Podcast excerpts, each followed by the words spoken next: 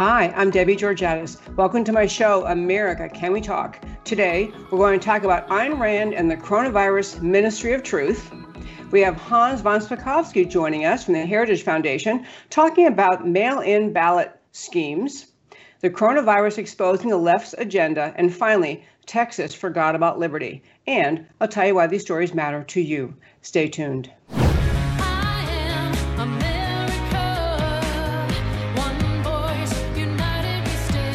Debbie Georgatos, host of America Can We Talk, is an author, attorney, and political analyst whose mission is to inspire the American political conversation about preserving liberty in the best country on earth. Hi, I'm Debbie Georgatos. Welcome again to America Can We Talk and to today's First Five. I'm mixing metaphors in this First Five today. I entitled the First Five Ayn Rand and the Coronavirus Ministry of Truth. What I'm getting at is this my husband just finished reading the Ayn Rand book called We the Living. It's her very first book. And I know people sometimes say Ayn Rand. I believe she went used Ayn, but however she said it, Ayn Rand was endlessly making the point, helping people understand what it's like to live under communism. She was a just strident advocate for do not bring socialism or communism to more of the world. She was trying to expose its evils. In this very first book, which is a quasi autobiographical fictional book, she talked about life in Russia right after the communist revolution happened. That's where the story set. The story is filled with examples of the idea that the government simply tells you what is permissible to think tells you what truth is, and then that becomes what you must say and repeat. Similarly, and here's how I'm mixing metaphors George Orwell's book, 1984, obviously, many references to that book in today's uh, political conversation, modern political conversation. But in that book, the author, George Orwell, created uh, a ministry of the government called the Ministry of Truth. And the basic idea of this government entity in the fictional 1984 book was they tell you what truth is. They define truth. And if truth today must be the opposite of what they said it was yesterday, then they go back. This ministry of truth changes what was true, miss just act like it never happened. The next day, everyone's saying, oh, yeah, it's always been this way, even though they actually change things. It is this notion that an all powerful government that cannot be challenged, or even just media in a country that can't be challenged, can cause you to begin to lose track of valuing truth, insisting to yourself that truth exists.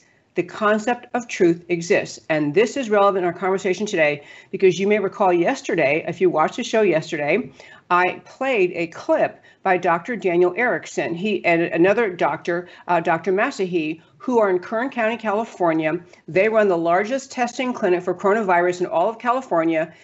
And these two doctors sat down and did what many people might have thought was a fairly boring press conference. They had media in the room and they sat down and went through data. They didn't make political arguments.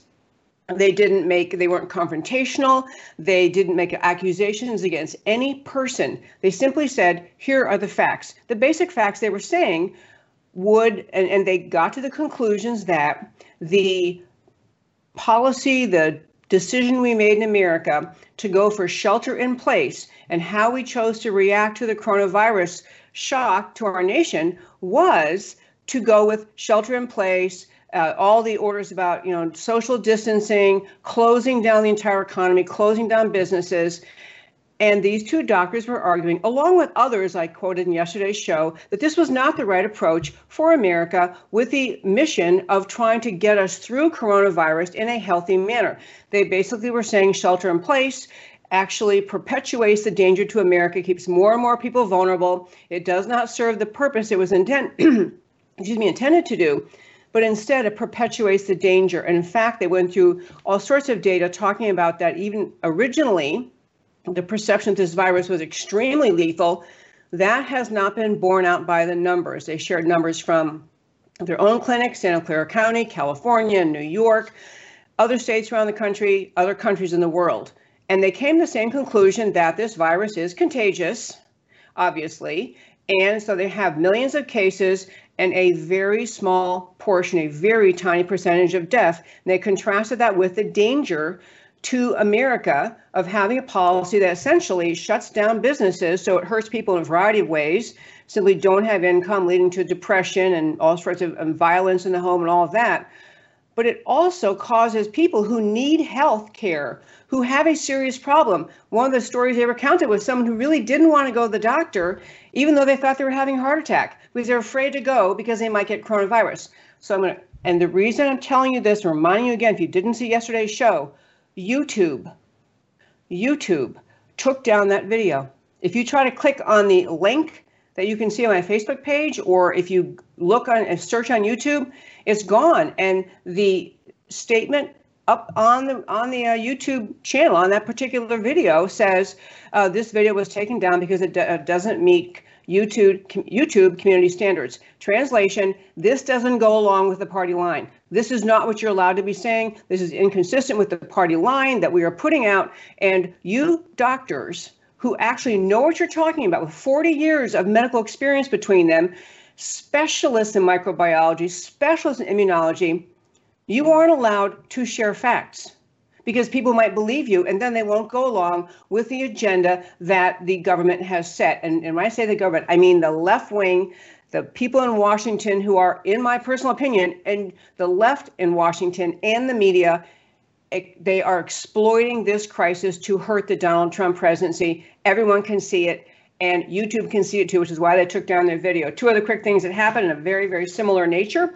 Uh, YouTube took down that video. They also, news came out today that Fox News, which used to be conservative, Fox News has now dropped the two women that were known as Diamond and Silk, two black conservative women who are kind of entertaining in the way they speak. Uh, their real names are Lynette Diamond Hardaway and Rochelle Silk Richardson, dropped by Fox because they dared to make the point that the Democrat media mob, as I call them, but the Democrat Party, the left wing media in this country, are using the damage to the economy and from stemming from the coronavirus to attack President Trump. This apparently, even in Fox News, is something you're no longer allowed to say, kind of like what the Ministry of Truth told people in 1984. And that, my friends, is today's first five. So returning, I mentioned the start of the show, we have a guest joining us. We have Hans von Spakovsky. He is with the Heritage Foundation. He is at Heritage Foundation, a um, election law reform initiative. Uh, he's a senior legal fellow. He is just a fount of knowledge uh, about election law. And I want to have us on to him on today to talk about the fact Democrats in this country or leftists in this country, policymakers are arguing that given the threat of coronavirus, we shouldn't have in person elections in the fall, that the country should turn entirely to mail in ballot, or at least as far as possible, turn us to mail in ballot. Why I want to talk to Hans is because I want to ask him to tell us what is so bad about mail in ballots. Why are people concerned that mail in ballots may lead to a fraudulent election? So, first, Hans von Spakovsky, hello and welcome. Well, thanks for having me. Um, Look, the, the basic problem is that absentee ballots uh, depend on the U.S. Postal Service.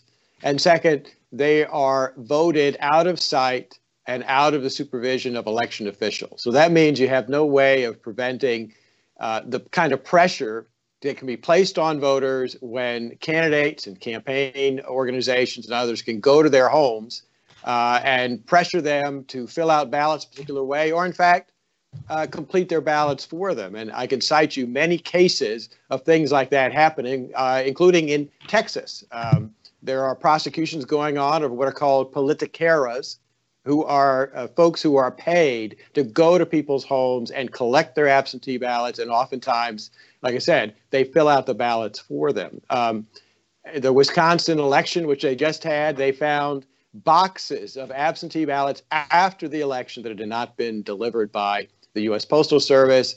And uh, just one other fact um, the U.S. Election Assistance Commission uh, uh, files reports with Congress every two years about federal elections. They collect data from the states. In the 2016 election, Debbie, you, you recall there was a 2.9 million uh, vote difference between Hillary Clinton and Donald Trump. Well, according to the EAC, in that same election, six and a half million absentee or mail in ballots uh, they don't know what happened to them. They're listed as unknown. They don't know what happened to the ballots after they handed them off to the Postal Service. And uh, many of them also were misdirected.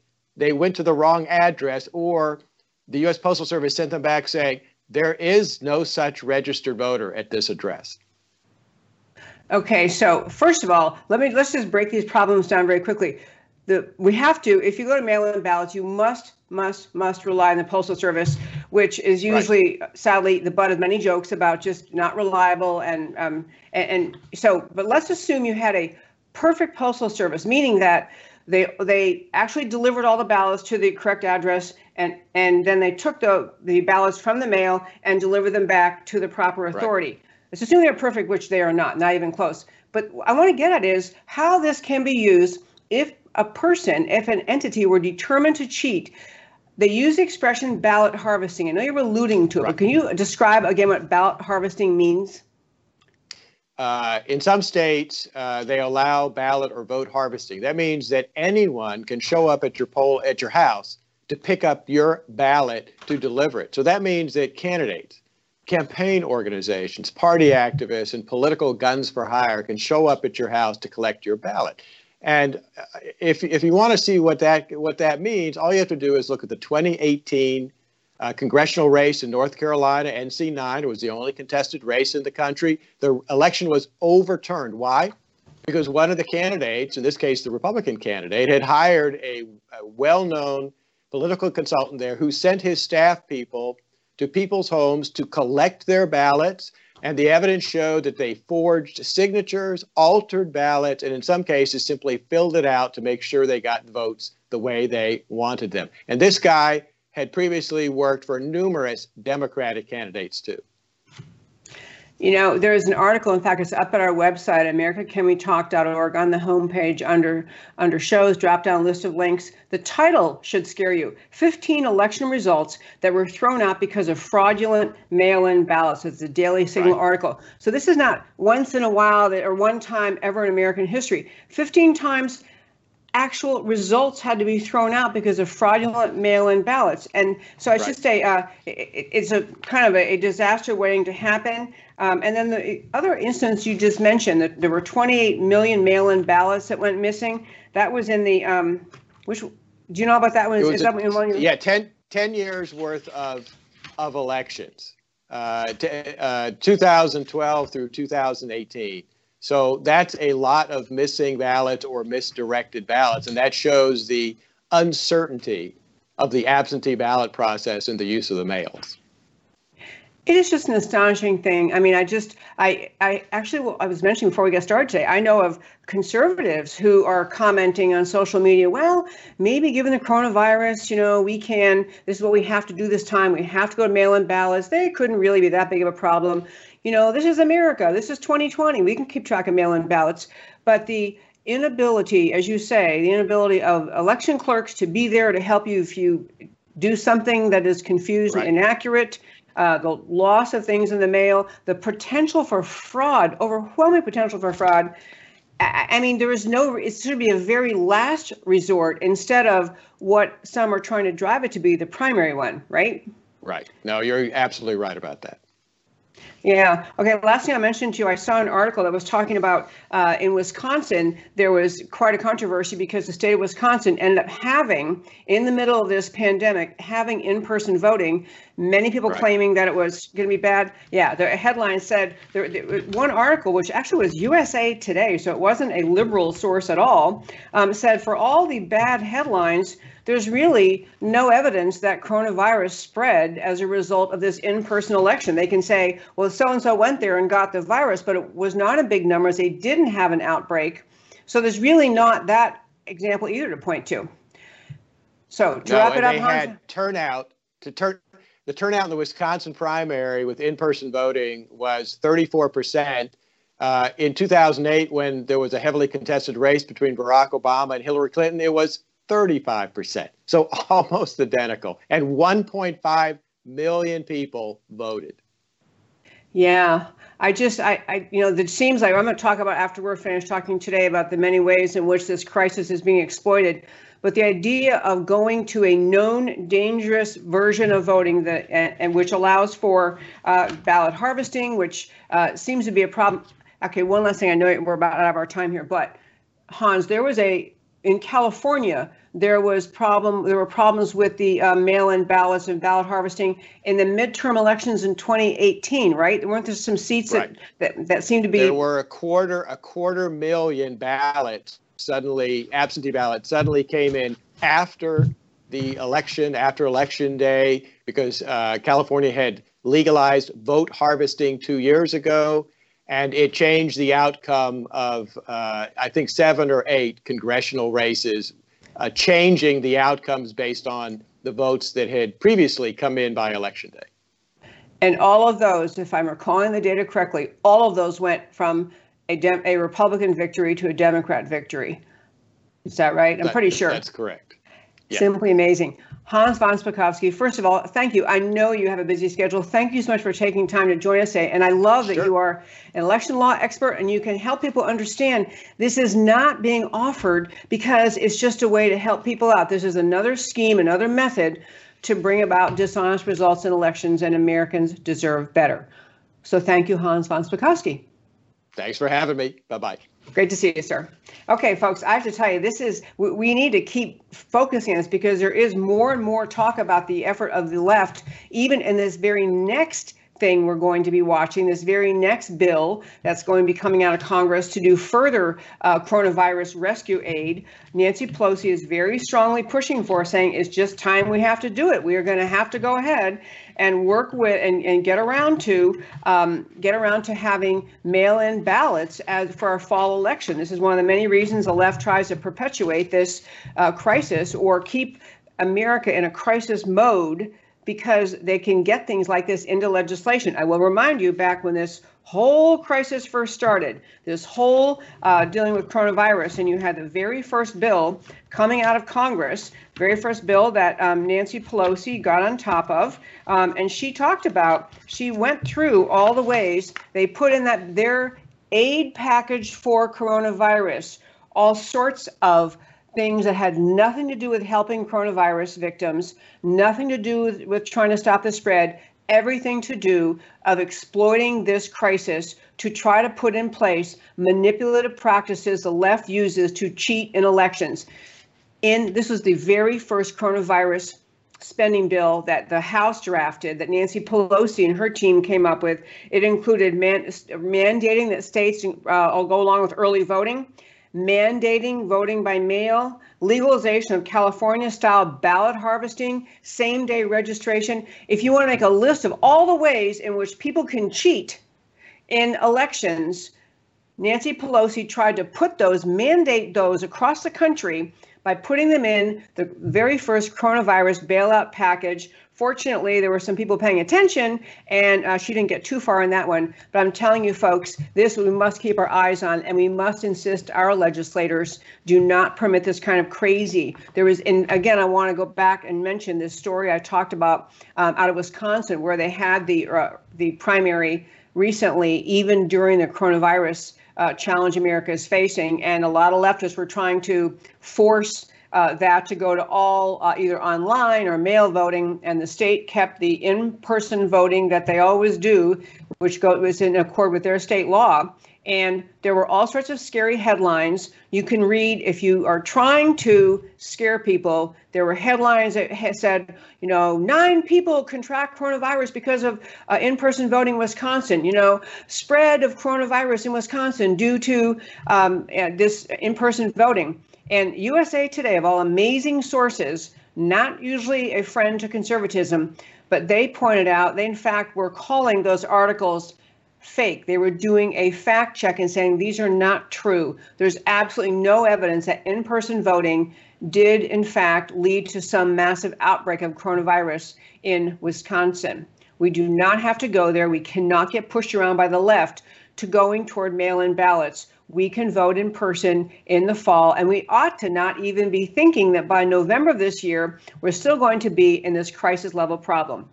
And that is it on the voting issue uh, for today. I want to turn and talk about something else. Um, the uh, and I just think you know I think about political issues all the time, um, but I was thinking about the idea. This is about coronavirus and really what it brings out among people as any crisis does. Every time individuals or a society face a crisis, face a challenge, face something frightening, you have people who want to run and hide and duck and, and just make it go away. You have people who will stand up and fight.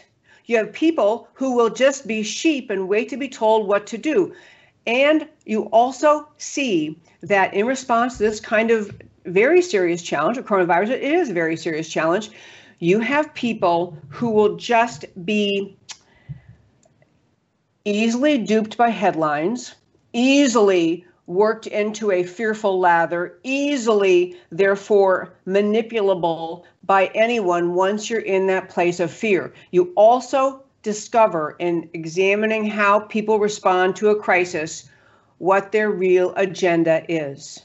You discover what their real agenda is. So here we are near the end of April, and we've had this coronavirus crisis going on. Depends when you call the starting date. We had January 31st was the date that President Trump cut off travel to America from China in response to the virus. But you can tell so much about people by how they choose to respond to this crisis. I will start with one example. The left goes in this country, the Democrat left in this country always has an agenda to increase and collectivize federal power in Washington to increase taxes, increase the amount of money Washington takes out of the pockets and bank accounts of the American people, always has the agenda of pushing more and more and more control over individuals. The left does not really believe, today's left does not really believe in the fundamental idea of America, which is a nation committed to individual liberty and the right of the individual to live in freedom, to prosper, to exercise the rights guaranteed to him or her, they see their future, the left sees their future as one benefited by people becoming weaker, federal government becoming stronger, government controlling more and more of your life. And the idea that people stand up for their freedom drives the left nuts. And let me give you some examples of the way the left has responded to this coronavirus crisis. You had, for example, in the in the um, Market Watch publication, you had Appropriations Committee member, House Appropriations Committee member Tim Ryan writing about the idea that in response to coronavirus, we had we came up with a plan to fire up the economy by producing introducing the Emergency Money for the People Act, providing almost every American with $2,000 a month until employment levels reach pre-coronavirus levels. Every individual age 16 or older and I'm going to tell you, folks, the left has always liked the idea of making Americans more and more dependent on government. It weakens people when they become more and more dependent on government. It weakens their ability to function, to be self reliant, to think for themselves.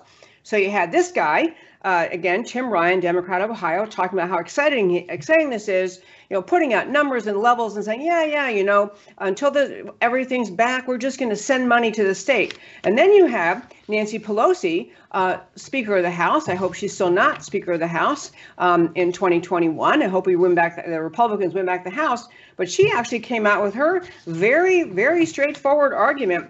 We need to begin to talk about a minimum guaranteed income. This coronavirus has raised issues in America, so we better turn to a, a, and really take seriously. She's saying this is now really worthy of our attention. The idea of a minimum guaranteed income. There couldn't be a more socialist idea. The idea that simply because you exist, the state sends you money every month, every week, every year, whatever it is. The state sends you money because you therefore will become dependent upon a ward of the state. That is what will happen to you. That is what happens when you tell people you get to get money from the government for doing nothing. This used to be something the radical left would propose in this country, and the Democrat Party trying to portray itself as more moderate and say, oh no, we're the Democrats, we're not socialists, just those crazies over there, Bernie Sanders.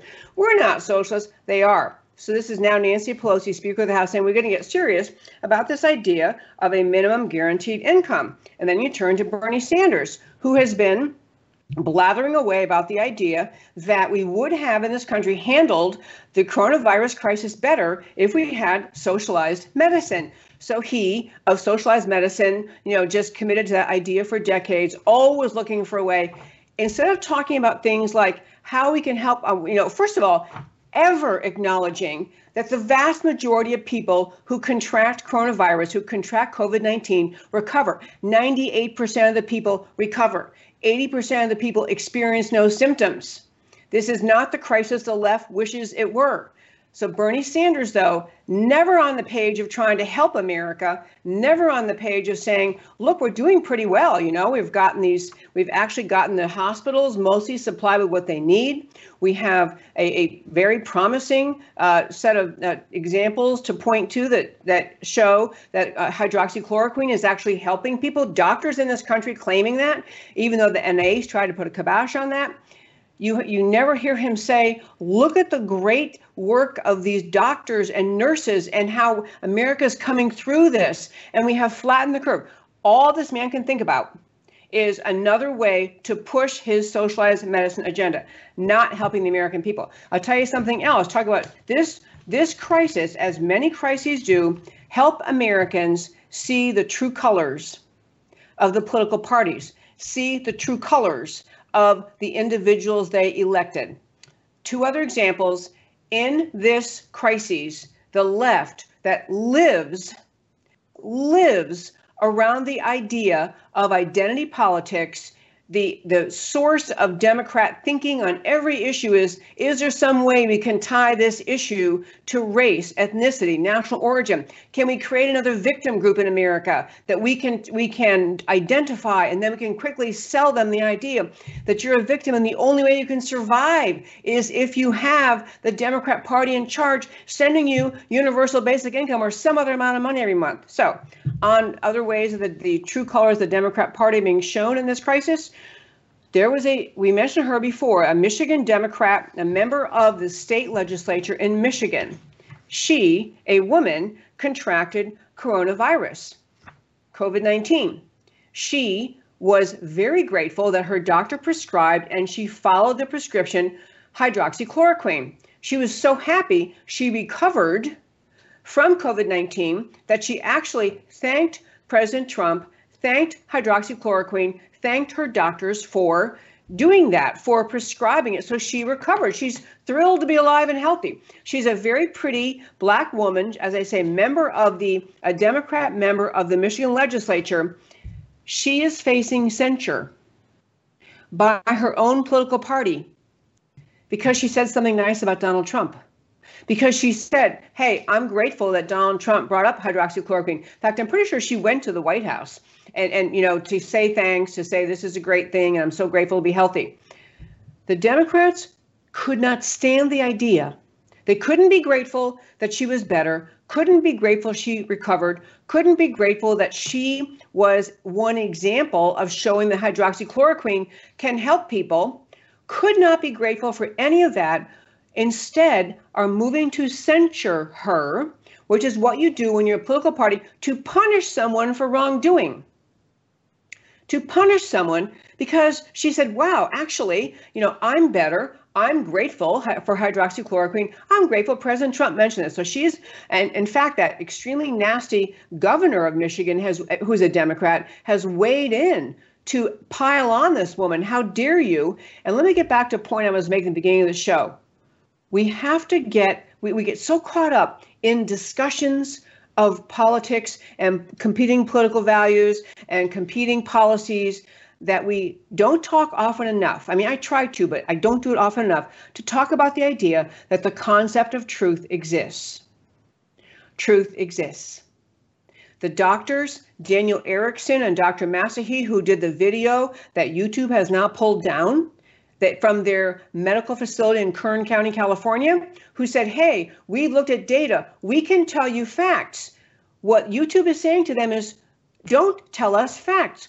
You aren't allowed to tell facts that are inconsistent with what we decide should be the public opinion. So you can't you can't talk. You may be well-educated, experienced, knowledgeable doctors, but you can't talk because your view disagrees with ours. So you have to shut up and we have the power, so we're taking your video down. Same with this lady. She just spoke truth.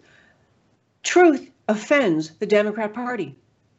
They don't want people speaking truth. They don't want people telling America, hey, you know, hydroxychloroquine actually worked for me. Not saying it works for everyone. I'm just telling my life story, says this woman. No, she she's done. I mean, she they're uh, you know she uh, they're just uh, is, is being obliterated by the Democrat Party in Michigan. Similarly, we haven't even mentioned this story, um, but there was a Democrat lawmaker from the state of Georgia. He's a, a Georgia state rep, a black Georgia state rep named Vernon Jones. Vernon Jones had the audacity to tweet on Tuesday that he was endorsing President Trump. This is uh, last week, endorsing President Trump. And he actually said in his tweet, in response to people asking him, why would you, a black Democrat elected official in Georgia, endorse President Trump? And he said in response, they view, they, the Democrat Party, they've used and abused folks in my community for far too long, taking our votes for granted. Black Americans are waking up. An uprising is near. And he says, I've seen more Democrats attack me for my decision to endorse real Donald Trump than even ask me why. And you know, I, in this time of just, I, I, know everything seems political in our country, and this coronavirus thing is it's a horrible state of affairs that we have a crisis facing our country. We have people, regardless of skin color, race, ethnicity, any other identifying characteristic, people suffering from this virus. But what you see in the American left is the relentless determination, relentless determination to try to destroy the president, try to perpetuate the shutdown to hurt the economy, to hurt the president, and then attack people who dare point out these things. That's what happened with Diamond and Silk.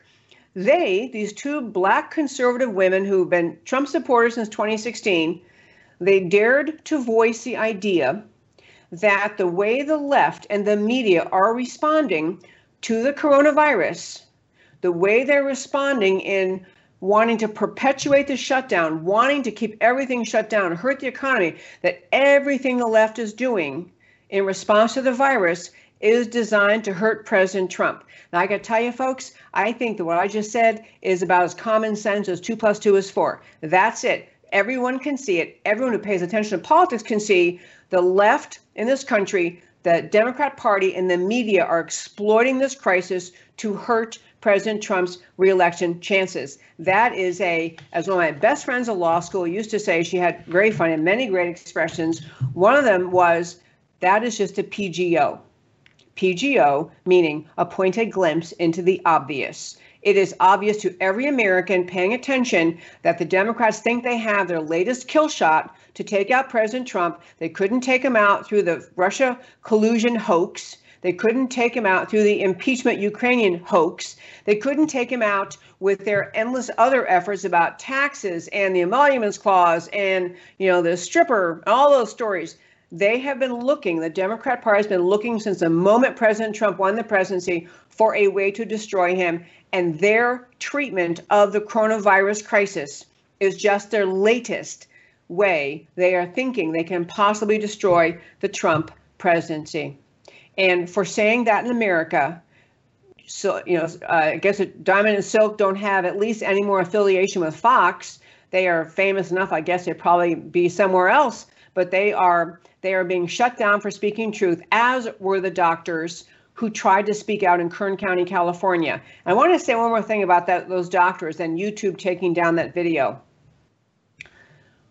those doctors, in addition to what I said earlier, they did not, they didn't uh, talk politics, they didn't point fingers. They even said you could see, you could understand the reaction Dr. Fauci had we first became aware of this virus. You can understand, my gosh, it's scary. It's coming from Wuhan. You know, it, probably the bioweapons lab. We don't know what they did with it. We don't know a lot of how about how it'll behave. So we went into massive defensive mode. They, these two doctors, were willing to say that. Erickson and Massihi were willing to say in their video, yeah, that was understandable at the beginning. But here are the facts now. We just want to tell facts. What they were punished for is speaking truth. Why the video was taken down is because they're speaking truth not approved by today's Ministry of Truth, which is YouTube, Google, and all those kind of sources.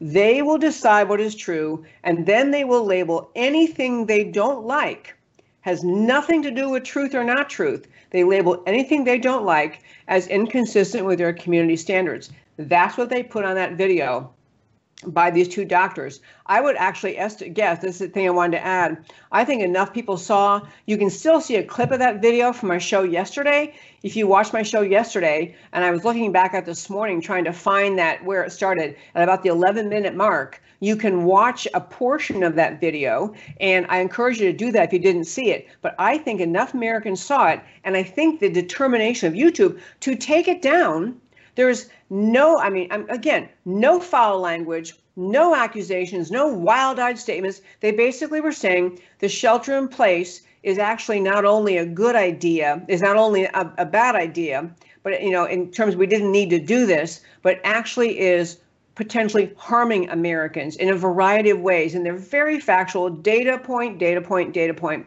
But what YouTube is saying is you can't tell truth that we don't approve of today's Ministry of Truth. I'm telling you. Okay, one last thing I wanted to mention about Texas, and I call this Texas Forgot About Liberty. You know, everyone in Texas, I mean, I should say, on the conservative side, the Republican side of the aisle, everyone in Texas loves to talk about how we are the leaders of liberty in Texas. We stand for liberty in this country. The whole spirit of Texas, the self-reliant, can-do, upbeat, we can do this. We uh, spirit in Texas is world famous. I mean, really, truly world famous. Texas has the 10th largest economy in the world. If Texas were a country, 10th largest economy in the world. Texas has that can do spirit. We have that spirit of wanting to invite people to move here because we have low taxes, uh, low regulation, entrepreneurial uh, spirit. We have a spirit of freedom here that just is is just bursting out and you see it all over this state in, in many, many ways. And yet, in this crisis, what has happened? We have had a lockdown, and we've had, of course, as all states have, we've had the uh, governor put out some statements, some restrictions early on, but basically deferring to the county uh, authorities in every county because early on in Texas, we had, I think it was like half of our counties had no cases and of coronavirus. No reason to have to have regulation. But in some of the bigger cities, bigger areas like Dallas, where I live, the Dallas County judge, which is the highest position in Dallas County, it is an ex- it's not a judge of a courtroom; it's an executive position. Uh, he has been issuing edicts, which many people find repressive, draconian, exaggerated, you know, obnoxious. So everyone was waiting. Okay, now you had President Trump put out his guidelines that go to the uh, that relate to coronavirus. And again, President Trump is not the one ordering a shutdown. He's not ordering the shutdown. He's putting out guidelines. That's all he can do constitutionally, all that he's tried to do constitutionally. But he puts out guidelines, and he has guidelines out now um, that are talking about how, you know, how we can reopen Texas. In fact, tomorrow on this show, we're going to be talking with Congressman uh, Gohmert, Louis Gohmert, about uh, which who's a, um, a, Texas representative in the United States Congress about the guidelines and how he sees them. But the point I'm getting at is the governor responded to what President Trump put out, and our governor gave a uh, a adjusted policy, announced adjusted policy in Texas to deal with the fact that we're now, you know, we're weeks into this. We've had everything shut down in Texas. We're having a lot of protests in Texas, and the governor put out his uh, latest is how we're going to reopen Texas. And I'm telling you, the conservatives, myself included, are just deeply, deeply disappointed, frustrated, and honestly, kind of surprised. Kind of surprised. We have Republican governor, we have Republican leadership at the state level throughout this state. We have the governor of Texas put together a commission that is pretty much a lot of donors and, and friends of his and, and buddies, and they came up with this how to reopen Texas. But you want to talk about just arbitrary government? So we have, for example, in Texas, starting on Friday, we have the shelter in place is done. And so everyone gets to go outside. Now I did hear, and I'm going to follow up and tell you about if I if this does come to be the case. I hear that our Dallas County judge uh, is considering um, still trying to put more repressive edicts in place, even despite the fact that the governor has said, you know, we're going to open up Texas. But in Texas, this particular order that is alleged to reopen Texas has things like but you can only open malls, malls, for example, you know, retail stores and malls to 25% of capacity. Okay, so who knows what that really means? And you know, they're going to count you when you go in. I mean, and once you get into a mall, are they going to have little police running around? And you're supposed to honor social distancing. Uh, so it's 25%. It's a sporting events with no more than four people involved. And so I guess that counts basketball because you have to have five people in each team. I don't know. I mean, it's just it's a series of seemingly random. I mean, just random, arbitrary, and honest to most people's view, quite obnoxious and, and, and random isn't even strong enough a word. They're just they're, they're just like pulled out of thin air kind of recommendations. Uh, kind, not just recommendations. These are the government's um, our government in Texas their new announcement uh, about what we are and are not allowed to do in Texas. So you have things like uh, you can have um, stores open, retail stores, but not hairdressers, not nail salons. I'm sorry. In nail salons, for you men who don't know, most women working there wear a mask anyway, even before the coronavirus, because they have, you know, I guess it's because of the smell of the polishes and probably because of some of the equipment they use or products they use. So, but nail salons, no. Hairdressers, no. They have, uh, I mean, it's it's the most arbitrary, random, and I could go through the whole order in Texas, but that is not as interesting as what I'm. the point I want to make about it in closing up for today. The point I want to make is this we cannot lose in our thinking the presumption of liberty and the idea that governments issue emergency orders when emergencies exist. I've said before, you do have emergency orders when there are tornadoes coming and floods in the area. I mean, things where you have to tell people, you know, get to high ground, get inside your house, get safe, don't go here, stay away from this area. You can have emergency orders. But the coronavirus, as we're hearing from Dr. Fauci and other experts, it is it's here. It will be seasonal. It's likely to come back in the fall, come back numerous times, and we're going to have to deal with it in a realistic way. We cannot say for the rest of American history, because we once had the Wuhan coronavirus come to America, that from now on, we wait to be told whether we're allowed to open our own store, our own nail salon, our own beauty shop. We cannot have that as the presumption that we wait to be told. And part of what's troubling many people about Governor Abbott's order was, and, and the way it's even being spoken about by him and other elected officials and people in the media, it is the government will allow X to open. The government will not allow this. And so people wake up thinking, what are the rules? Are we allowed to do this today? We don't know. This is not America. This is not America.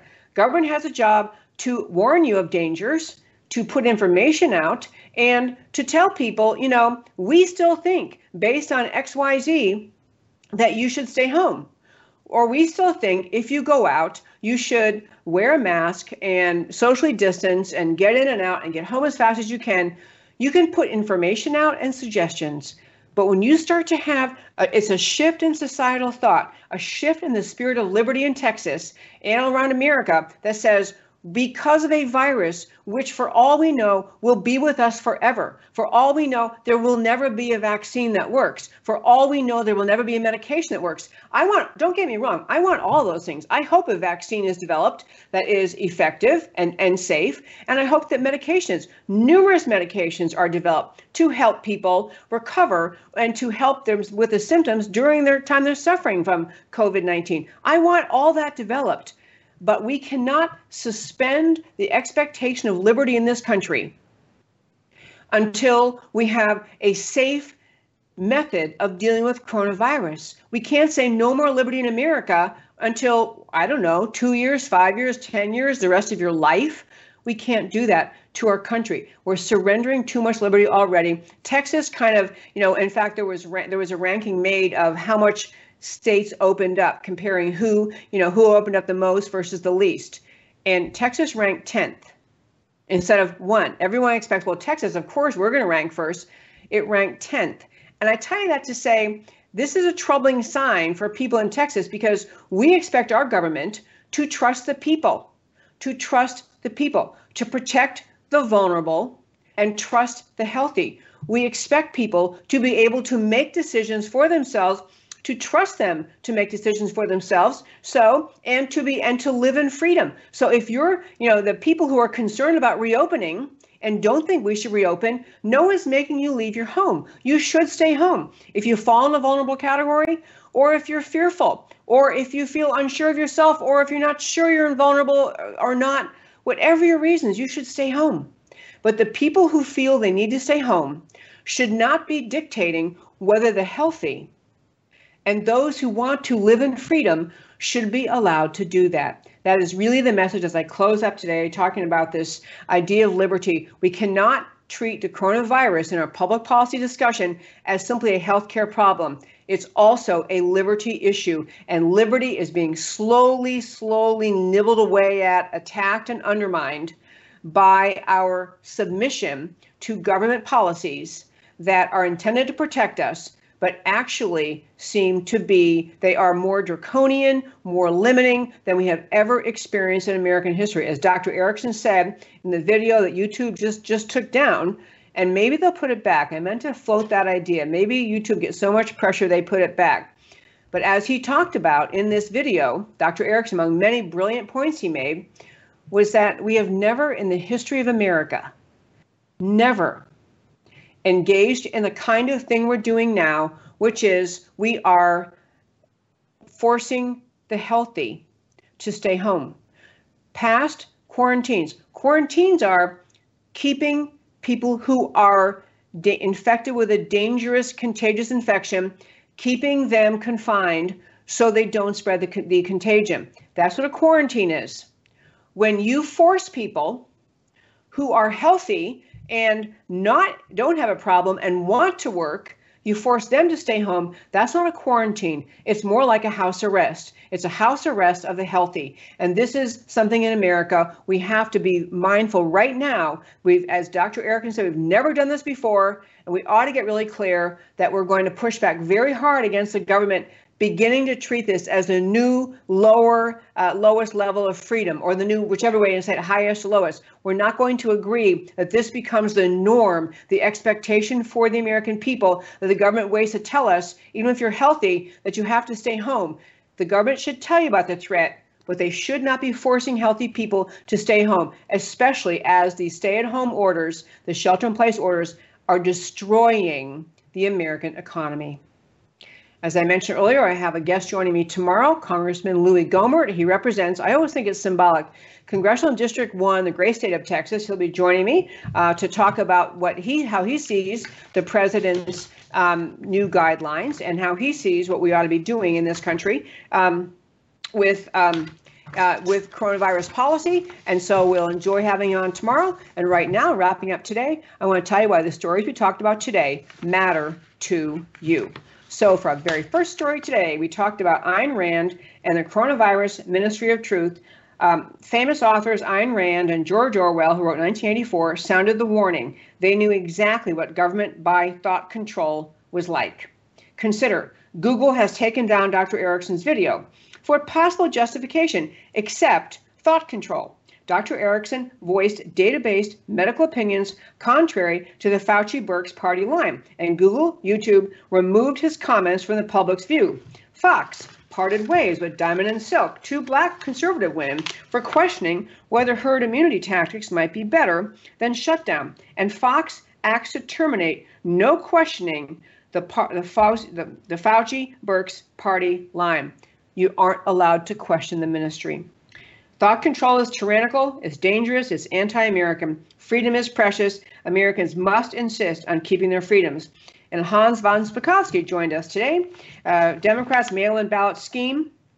Everyone who pays attention to elections knows mail-in ballots are a tool for the election for election theft. Ballot harvesting is just one form of cheating enabled by mail-in ballots. Forgeries, deceased voters, non-resident voters, many others. President Trump and the American people must draw a line in the sand. There will be no new mail-in ballot initiatives for 2020. No circumstances surrounding COVID-19 would justify this. American democracy is already hanging by a thread because of agenda driven media that lies to the people. The people can work around the media through their votes, but not if mail in ballots sabotage our election integrity. And on the coronavirus exposing the leftist agenda, a crisis reveals character in individuals and political parties and in countries. Democrats demand socialism. Nothing is about helping Americans by honoring freedom. Bernie continues arguing, blathering about socialized medicine, not even addressing actual medical strategies to protect the vulnerable. Universal basic income is a mass dependency creating tool Democrats have always wanted. Bringing this up after the nearly 3 trillion in unaffordable spending is delusional. Playing the race card never stops. Democrats pounce on Detroit black state representative for thanking Trump and on Georgia black state senator for supporting Trump. Blacks must never leave the Democrat plantation because losing even 15% of the black vote is fatal to the Democrats. 2020 is truly about the future of American freedom. Americans must see what's at stake and vote for Trump and the GOP in 2020. And finally, in Texas, we seem to have forgotten about liberty. Texas, under Governor Abbott, is not leading the opening up. Gradual reopening approach in Texas has no science or logic whatsoever behind it. Malls at 25% of the capacity, why not 20 or 33 or 50? No sports if more than four people are playing, why not 5, 7, 12? No salons, the epitome of small business in America. No salons until May 18th. Why not May 4th or May 11th? The rich, and I'm, i meant to make this point, I wanted to say it briefly here. The rich people who are sitting around complaining and virtue signaling about how great it is and how noble they are because they're staying home and aren't they really special because they understand they're being selfless. These rich folks staying home and celebrating their virtue about their willingness to stay home until someone allows them out of their house again. These are people who can have their groceries delivered, their houses cleaned, their yards taken care of. They've got savings. They can just sit there in their homes and be safe. And their mockery, I'm talking about the Hollywood elite and the and other wealthy uh, people of both parties, but mainly wealthy liberals, just signaling their great virtue and being willing to stay home, are ignoring the reality. They can do it because they have wealth. The people in this country who elected Donald Trump, they're the ones who cannot do it. The salon owners, the small business owners, they can't sit out this long term shelter in place edict and survive. And that's what they're trying to say. So back to this. I, am sorry to interrupt my little why it matters, but I want to get that in. The rich can wait it out. The vast majority of Texans cannot. Protect the vulnerable, trust the wealthy. Best slogan ever. Protect the vulnerable, trust the healthy is the right answer. Governor Abbott needs to honor the Texas spirit and accelerate the reopening. And my very, very fine friends, this was America Can We Talk for today. Thank you so much for tuning in to America Can We Talk, where I'm here every Monday through Thursday, 3 p.m. Central Time, where I always talk truth about America because America matters. And I'll talk to you next time.